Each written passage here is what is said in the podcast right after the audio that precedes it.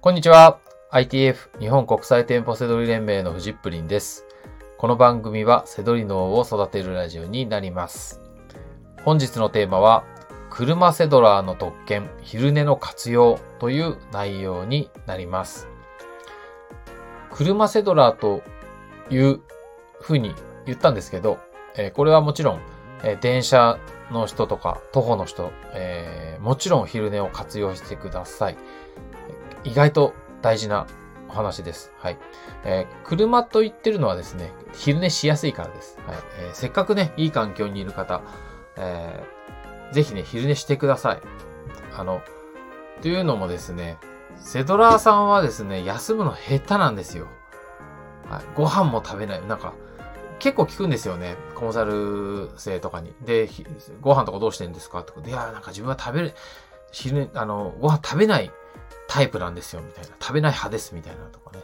言ってる人いるんですけど、ダメですよね。あの、まあ、ご飯は食べるとね、あの、だるくなっちゃうとか、あると思うんですけど、えー休憩は取らなきゃダメですね。あの、パフォーマンス落ちるんで。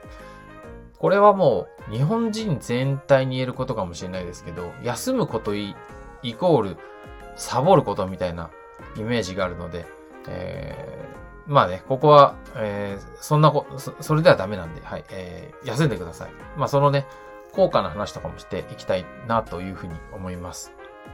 で、えっ、と、おすすめは30分以内の昼寝です。はい。これはもう間違いないです。えー、背取りじゃなくてももうこの30分以内の昼寝はめちゃくちゃ効果あるので、ぜひ取り入れてください。まあこれは理由知ってる人も、えー多いと思いますけど、30分以上寝るとですね、えーレム睡眠とかねノンレム睡眠ってあるじゃないですか。で、この、えーノンレム睡眠っていう深い眠りに入ってしまうんですよね。で、そこで目を覚ますと逆にこう体がだるく感じてしまうっていうところなんですよね。なので、えー最初のこう、えーそこ、そこ、深い眠りに入る前、そこの、えーだ、なので20分から30分ぐらいの昼寝がいいです。はい。まあ15分とかでもいいですけどね。とにかく30分以内で、えー起きるような昼寝を取り入れてください。えーで、目的はですね、ストレス解消。もうこれですね。えー僕がおすすめしたいのは主に精神的なストレスの解消ですね。あの、背取りしてるとこう、やきもきいろいろ考えちゃうじゃないですか。あの、シンプルなんでね、移動中であったりとか、まあ、背取りしてる、背取りしてるときはね、あの、えー商品のね、検索だとか、あの、仕入れ判断とかに、で頭使うと思うんですけど、えーどうもこう、その、それ以外の時とかに、ああだこうだね、考えてしまうことって、結構、あの、ありますよね、セオリーってね。あの、シンプルなゆえに考えてしまうってね。そういう時に、えーまあ、すえー再起動するようなイメージで休んでください。えーパソコンとかスマホとか、ね、重くなってる時あるじゃないですか。あれなんか重いなって時に再起動すると、えー気がつくと、あのー重くなっていて、ね、再起動するとクリア、あの、リフレッシュされてね、あサクサク動くみたいなのあるじゃないですか。あの感覚をね、えー入れてください。これ気づきにくいんで自分からやらなきゃいけないんですよね。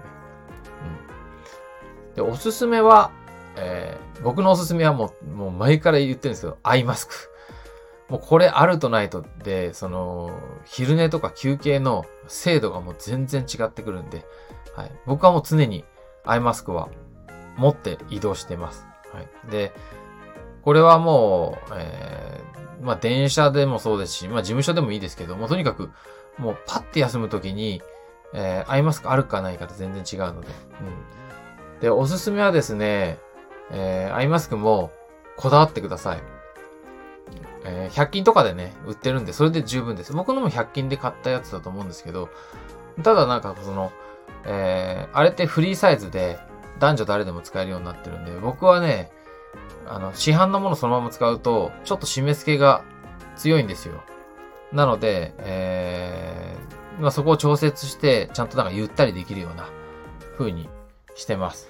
はい。なんかゴムを、もうちょっとどうやって作ったか忘れたんですけど、ゴムを追加したのかなえーもしかしたら2個買って、えー、1個無駄になってもいいから、そのゴムを、えーゴムだけもう1個に追加して、なんかもうとにかく自分の、こうゆったり寝れるような、えー風になってますね。タオル生地のやつかなんかでふわっとしていて、はい、まあこれはね、結構僕、本当にアイマスクよく使う、あの、えー、大事にしてるんで、えー、どこで買ったか忘れちゃったのですみません。でも100均ですね、どっか。そういうとこで買ったやつですけども、それが快適ですね。はい、これも常に持っています。はい。あと、えー、めちゃくちゃ疲れてるとき。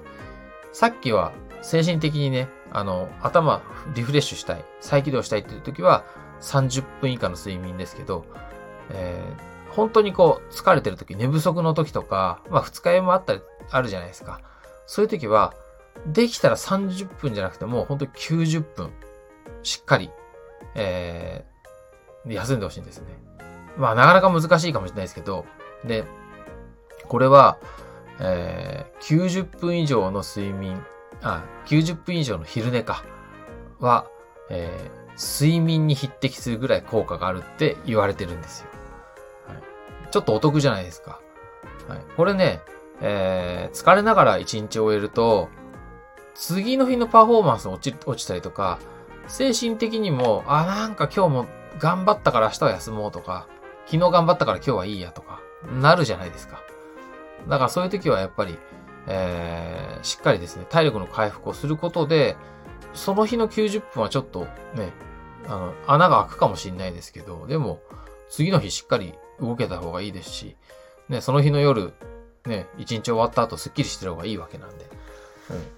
この、本当に体力をね、回復したい時は90分しっかり寝るっていうね、うん。これおすすめです。はい。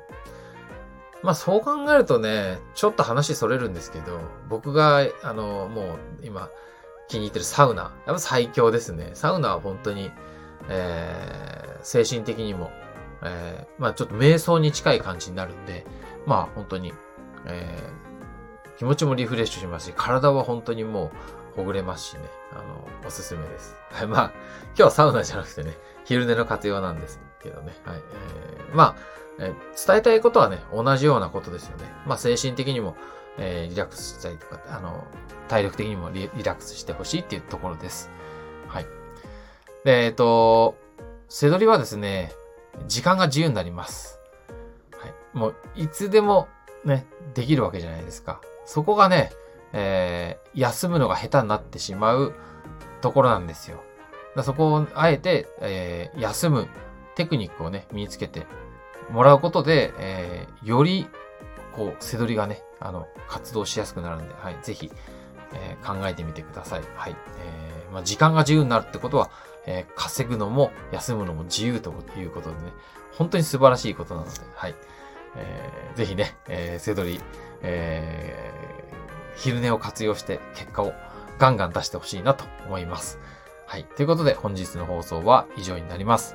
最後までご視聴いただきましてありがとうございました。バイバーイ。